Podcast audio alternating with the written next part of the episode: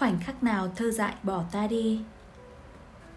Em sẽ tặng anh một mảnh đời mình, nơi chính em cũng chưa từng bước tới. Khi xem xong bộ phim Juno, mấy cô cháu của tôi hỉ hả khen kết thúc phim có hậu, thật nhân bản. Riêng chị tôi ngồi trầm ngâm giữa đám con gái. Bộ phim đúng là thực tế một cách hài hước, khiến các bậc cha mẹ phải suy nghĩ về cách ứng xử của mình khi có con cái lầm lỡ. Nhưng sự mãn nguyện của các cô con gái với kết thúc phim đã khiến chị băn khoăn. Trong phim, Juno và cậu bạn trai, người mẹ và người cha bất đắc dĩ, sau những ngày tháng quay cuồng đã trở lại con đường của mình và tiếp tục cuộc đời còn rộng mở của họ. Đứa trẻ được ra đời, lớn lên dưới tình yêu thương của một người mẹ khác và có thể sẽ hạnh phúc. Và Juno sẽ không phải mang gánh nặng của sự ăn năn như nhiều cô gái khác. Cháu gái tôi nhắc lại một mẩu tin trên báo rằng ngày 1 tháng 10 vừa qua, có hơn 3.000 người đã đến chùa Từ Quang ở Sài Gòn để cầu siêu sám hối vì chót phá bỏ hoặc không thể giữ được sự sống cho hơn 5.000 thai nhi.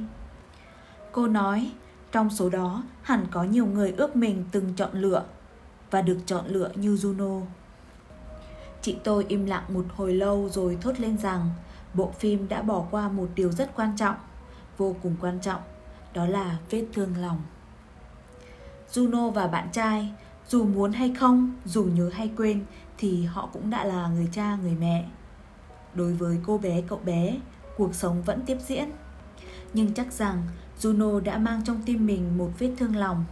Cô có thể quên nó đi trong giai đoạn còn trẻ và vô tư lự, nhưng rồi một ngày nó sẽ tấy lên khi cô đã là một người mẹ thực sự và có những đứa con khác. Và một khi vết thương ấy rỉ máu trở lại, nó không bao giờ lành nữa. Hãy hỏi những người mẹ, họ sẽ nói việc có một đứa con ngoài ý muốn và để nó rời xa mình theo bất cứ cách nào đều là một vết thương lòng. Những vết thương lòng của ký ức, đôi khi chúng chỉ là một vết xẻo nhỏ, nhạt nhòa. Nhưng điều lạ lùng là chúng luôn có khả năng ngăn cản ta cảm nhận niềm hạnh phúc của thực tại mà ta đáng được hưởng. Giống như bạn đang ăn một chén cơm gạo mới thơm ngon và cắn phải một hạt sạn nhỏ. Cảm giác của hai hàm răng khi cắn phải hạt sạn sẽ xóa đi cảm giác ngon miệng trước đó và sau đó. Thậm chí đôi khi, ta nhớ cái cảm giác dặn vỡ đó suốt đời. Chúng ta vẫn đọc trên các diễn đàn và trên báo chí những tranh luận chưa bao giờ dứt về việc trao thân gửi xác trước và sau hôn nhân. Đôi khi, chúng ta cười như mếu trước khoảng cách xa lắc giữa các bài học đạo đức và dòng chảy thực tế của cuộc sống. Khi nào là sớm, khi nào là muộn. Nếu bạn muốn nghe thì tôi sẽ nói cho bạn nghe điều tôi thực sự nghĩ. Đó là khi nào không quan trọng bằng với ai.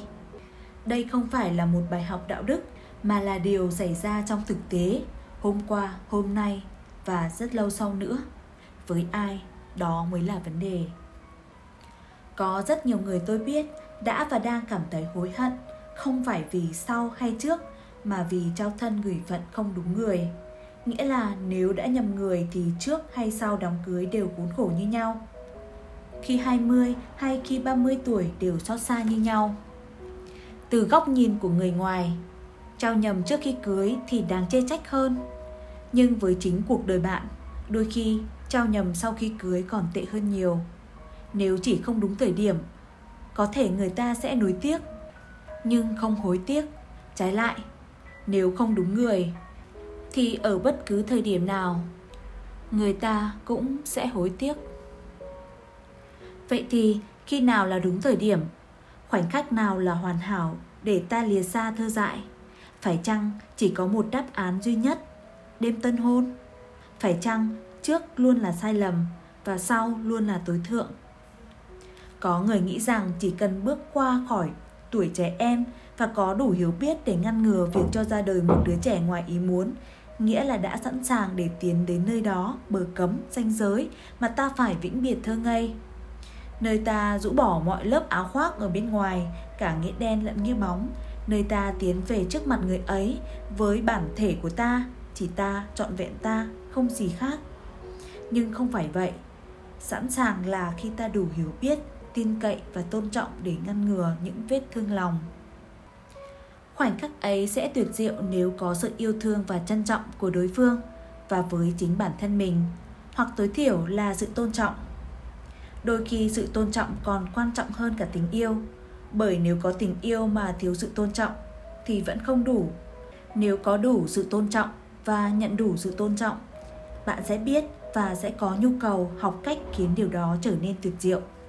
Ngược lại, nếu thiếu sự tôn trọng, đó sẽ chỉ là một trò chơi hay một hình phạt, hay một trải nghiệm của sự đối trác, lừa dối, ép buộc, chiếm đoạt, phục tùng, cam chịu, sợ hãi, xem thường, chán ghét, và sẽ có ai đó tổn thương.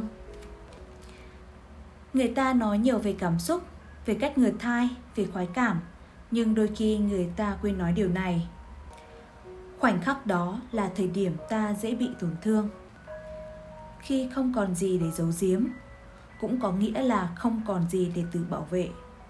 Khi ta bộc lộ mình rõ nhất, thật nhất, trần trụi nhất, ấy là khi ta trở nên dễ bị tổn thương hơn bao giờ hết. Điều đó đúng cho cả nam và nữ. Khi ta sẵn sàng ở trong trạng thái dễ bị tổn thương với ai đó là bởi ta tin vào mối quan hệ sâu đậm. Khi ta trút hết lòng mình, cũng như khi ta trút hết xiêm y vậy, là bởi vì ta tin. Tuổi thơ ngây mãi mãi là thiên đường của đời người. Nếu quyết định lìa xa nó vào thời khắc nào đi nữa, hãy chắc chắn rằng bạn lìa xa nó để đến một thiên đường khác, chứ không phải là địa ngục. Và hãy chắc chắn rằng bạn đã chọn đúng người bạn đồng hành. Nếu có bất cứ gợn suy nghĩ nào rằng bạn chưa sẵn sàng, rằng bạn chưa đủ tôn trọng hay chưa nhận đủ sự tôn trọng, rằng bạn chưa đủ tin cậy và chưa được tin cậy đủ, thì hãy dừng lại, chậm chậm thôi. Không chỉ để đợi đúng lúc mà đợi để biết rằng ta gặp đúng người. Khi còn nhỏ, ta thường mong mình sớm trở thành người lớn. Ta muốn bước ngay vào thế giới mênh mông đó cùng với những quyền hạn vô định. Nhưng sự đắng cay mà chúng ta phải đối mặt là gì? Không ai có thể cưỡng lại thời gian.